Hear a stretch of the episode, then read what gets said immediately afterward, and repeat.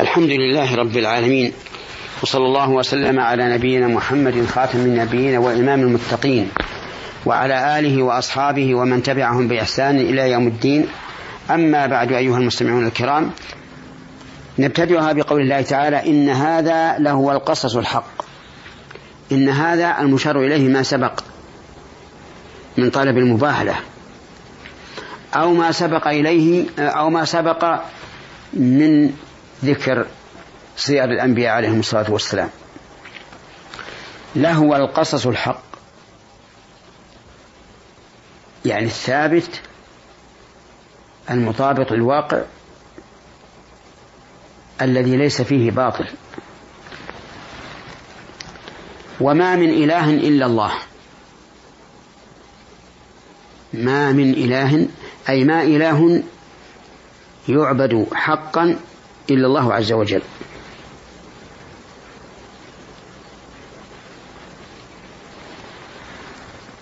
وإن الله لهو العزيز الحكيم.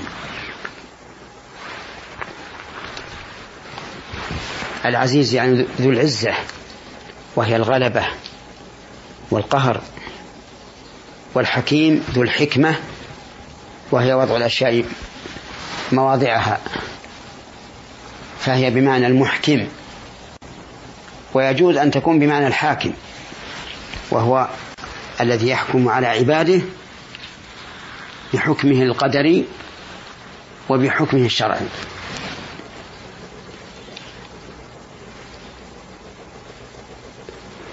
في هذا هذه الآية الكريمة وهي عائدة لما سبق تأكيد الخبر. المهم لقوله إن هذا لهو القصص الحق فإن الجملة هنا مؤكدة بمؤكدين وهي وهما إن واللام. ومنها حص الحق فيما جاء به القرآن وقصه علينا. لقوله لهو القصص لأن هو ضمير فصل وضمير الفصل يفيد الحصر. ومن فوائدها أن القصص يكون حقا وباطلا. وقصص القرآن ليس فيها باطل بوجه من الوجوه.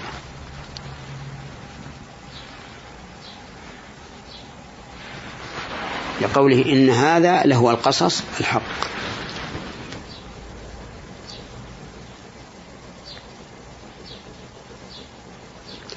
ومن فوائد الآية الكريمة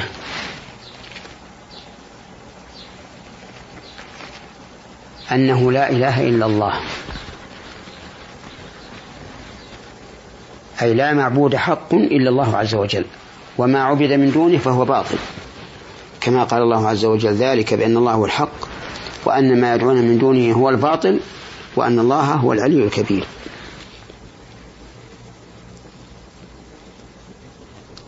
ومنها الرد على النصارى الذين قالوا إن الله ثالث ثلاثة.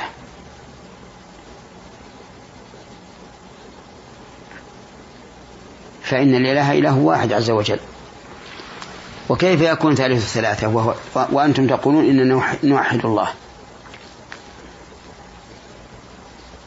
فاعتقادهم مبني على الشرك. وإنه من يشرك بالله فقد حرم الله عليه الجنة ومواه النار وما للظالمين من أنصار.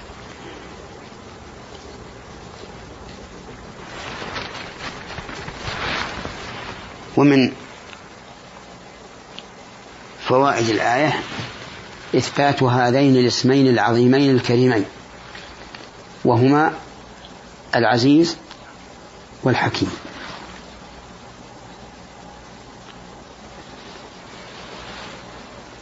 ومنها أي من الفوائد إثبات ما تضمنه هذان الاسمان من صفة العزة وصفة الحكمة وصفة الحكم أيضا. ومنها وجوب اقتناء الإنسان بأحكام الله عز وجل وأن لا يشكك فيها أو يشك لأنها صادرة عن حكمة. ونحن بعقولنا القاصرة قد لا ندرك هذه الحكمة. لكن المؤمن يقول إن مجرد كونها حكم من الله حكمة. ولهذا لما سئلت أم المؤمنين عائشة رضي الله عنها عن الحائض ما بالها تقضي الصوم ولا تقضي الصلاة؟ فقالت كان يصيبنا ذلك فنؤمر بقضاء الصوم ولا نؤمر بقضاء الصلاة. فجعلت العلة هي الشريعة.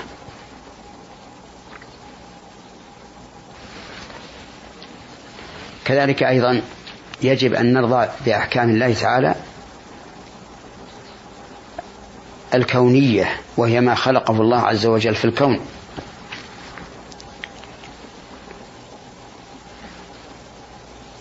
فنرضى بالجدب وهو عدم نبات الأرض وبالقحط وهو عدم نزول المطر وبالأمراض وبالزلازل سواء علينا أو على غيرنا من المسلمين. لأننا نعلم أن ذلك من قضاء الله وقدره وأن قضاء الله وقدره لا يكون إلا عن حكمة. ولهذا قال الله تعالى ولو شاء الله ما فعلوه ولو شاء الله ما اقتتل الذين من بعدهم من بعد ما جاءتهم البينات ولكن اختلفوا فمنهم من آمن ومنهم من كفر ولو شاء الله ما اقتتلوا. فإذا علمنا أن هذا من عند الله رضينا وسلمنا.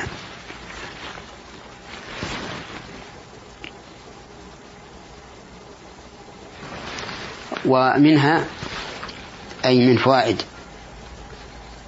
هذه الآية الكريمة أن الله تعالى جمع بين هذين الاسمين في مكان واحد العزيز الحكيم.